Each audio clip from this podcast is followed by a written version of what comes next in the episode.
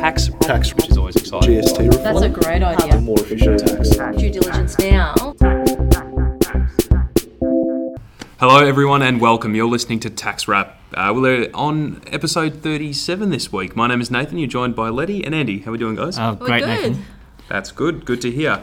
Now, tax time can be an especially busy time for people with rental properties. Uh, there are lots of expenses and deductions to consider and factor in, but the tax office wants to make sure that taxpayers with rental property interests are doing the right thing. Now, that's where this latest building confidence update comes in. We want to cover it off, and it's got some really helpful case studies in there. So, Andy, there are four focus areas that uh, the tax office is looking at with this building confidence update. Uh, the first of which is excessive deductions being claimed for holiday homes. Now, it goes into a little bit more detail here. Deductions can only be claimed for the periods the property is rented out or is genuinely available for rent and should be limited to the amount of income earned when the property is rented to family or friends below market rates. So, is there any more light that we can shed on this? Yeah, but basically, Nathan. Um, so one of the things with rental uh, with rental properties, particularly holiday homes, is that um, a condition is that has to be available for rent. So you've got to you know post it onto the website, and you've got to find somebody uh, at that particular point in time. That's when you can start claiming uh, deductions for various expenses that you uh, may incur. So, i.e., uh, interest deductions, which is typically the biggest uh, expense for a property.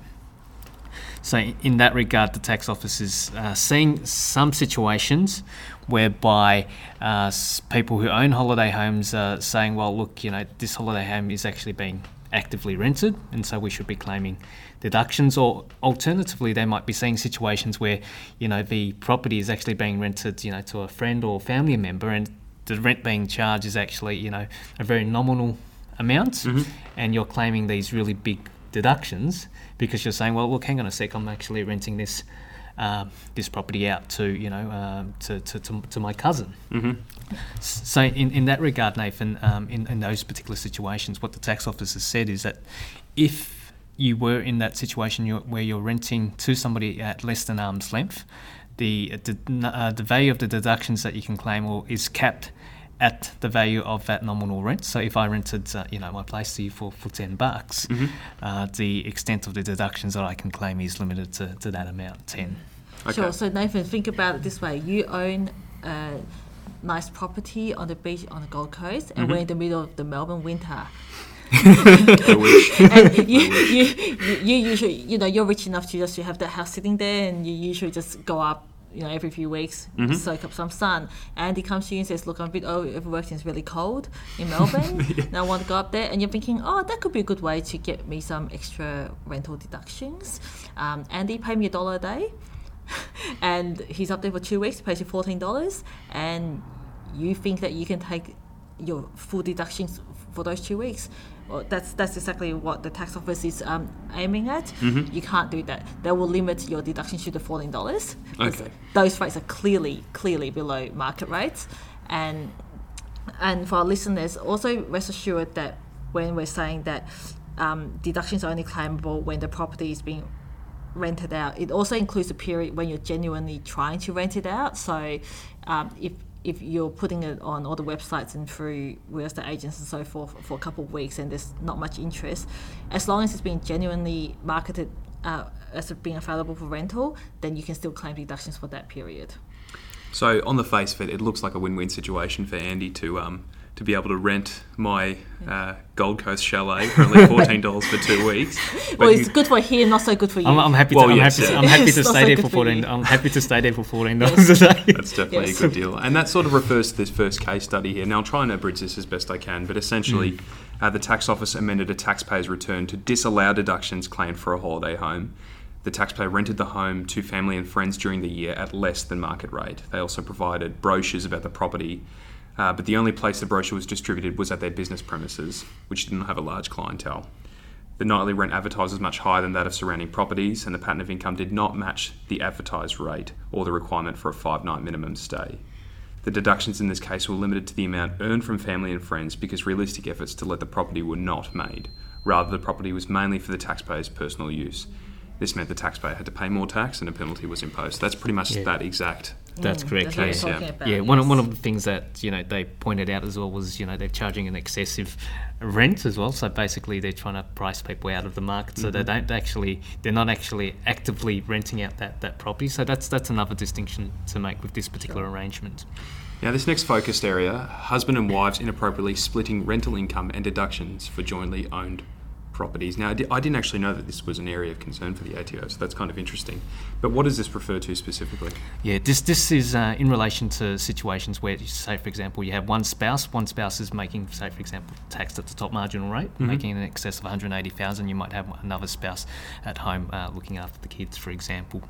Um, the tax office is concerned with situations where, you know, if you do have a rental property, you're pushing some of that. Uh, uh, pushing some of that income to you know um, to the spouse on the lesser income, so that they tax get taxed at a lower marginal rate, and you know the uh, the spouse on the higher income uh, might be claiming the deductions from those expenses. Now, as a general rule of thumb. Um, Interest uh, deductions and income um, get recorded according to your legal interest. So if you um, if you and your spouse own a property jointly, then the whether it's a, a negatively geared loss or whether it's you know income that's been derived from the property if it's the property's pro- positively geared it will be allocated based on that legal interest. So if it's jointly held it will be 50-50 and that's how it should be uh, taken up. So I think from the tax officer's perspective, they've seen situations whereby that allocation isn't in accordance with that, that legal interest, and so that's where a lot of these concerns are arising because um, be,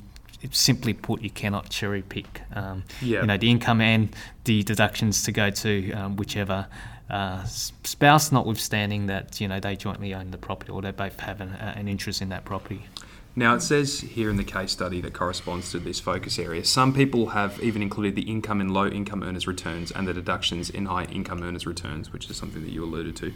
These types of arrangements attract high penalties where we believe they've been done deliberately. So, how does the tax office establish that something's been done accidentally as opposed to deliberately? Well, they look at all the facts and circumstances surrounding the case. I know that's a very fluffy answer, but that, that's that's the only answer we can really give. Okay. But basically, um, with the penalty regime, and this is not just for rental properties, it's for anything. It's staggered, so the amount of penalties that will be charged it really depends on.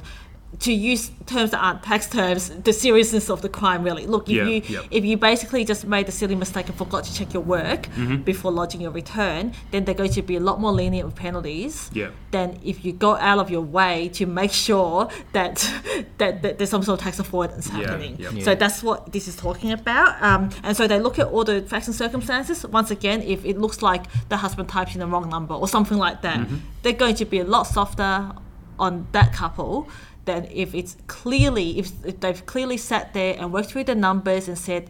Yep, let's deliberately deliberately avoid tax Mm. Yeah. by pushing deductions to the high income person and income to the low income person.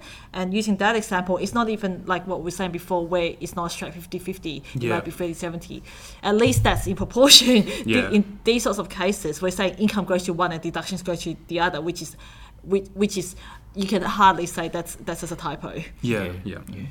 Now, interest deductions being claimed for the private uh, proportion. Sorry, I've skipped one. We're going back to claims for repairs and maintenance shortly after the property was purchased. Now, this one interests me because I didn't actually know that you couldn't uh, claim large repairs uh, and maintenance. Uh, sorry, initial repairs and maintenance to a property. They're, they're not deductible straight away. Why is that? Well, it, it goes back to what we were saying before. It's the same principle as what we were saying before um, in relation to deductions being allowable when the property is available, properly available for rent or being rented out.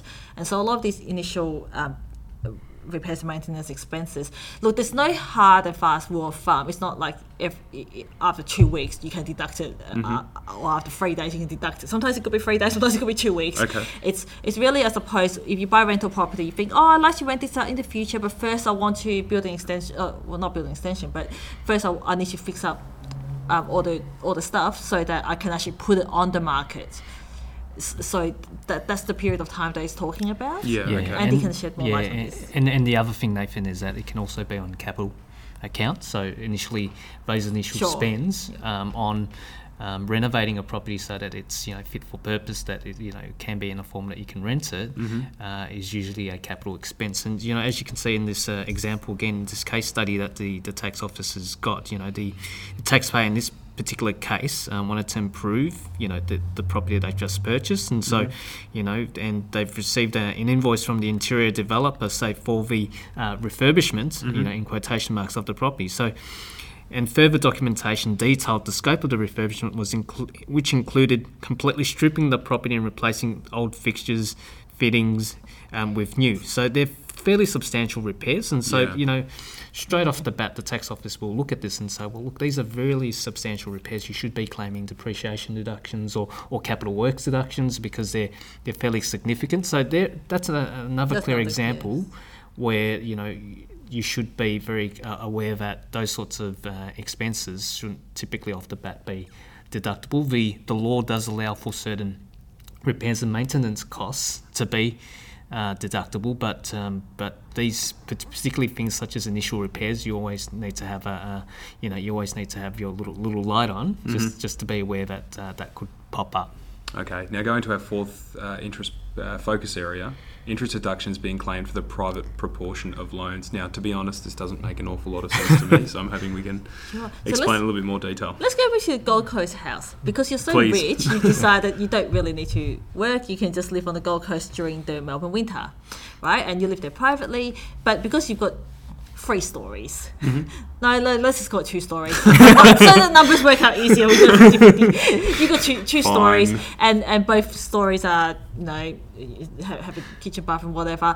And you decide, look, I live in the house all alone uh, this is all this empty space and there's all these students around. So what you decide to do is rent out the top floor to students, Okay. the entire top floor, and you just live on the bottom floor.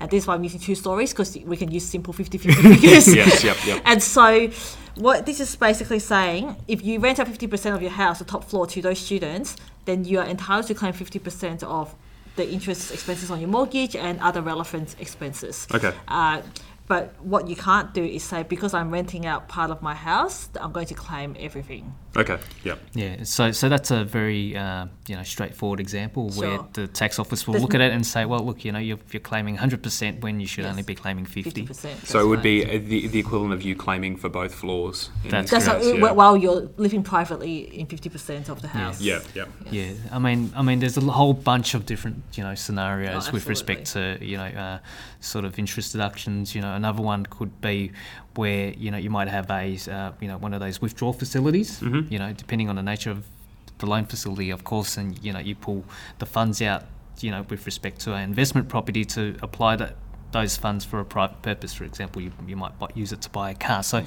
They're the types of scenarios where um, you know we're of the view that the tax office will look at a little bit more closely, mainly because the, the the funds aren't being used for that primary purpose, which is to you know to, to derive rental income. So so that's an area that the tax office is is looking at. The the the um, the building confidence website's excellent. It's got you know some examples in there, and it's also got a link to a number of a series of short videos which uh, outline these various aspects. Fantastic. Well, there you have it, listeners. Those who own rental properties and those who uh, advise people who own rental properties. Uh, we hope that this has shed some light on it, and now you know where the tax office is looking. Sure. And So- you don't know to, to charge Nathan more than $14 for his two week stay in your Gold Coast property. Yeah, no, I, I'm worth a little bit more than that. Thanks for listening to Tax Wrap episode 37. Join us next week. See ya. Thank you. Bye.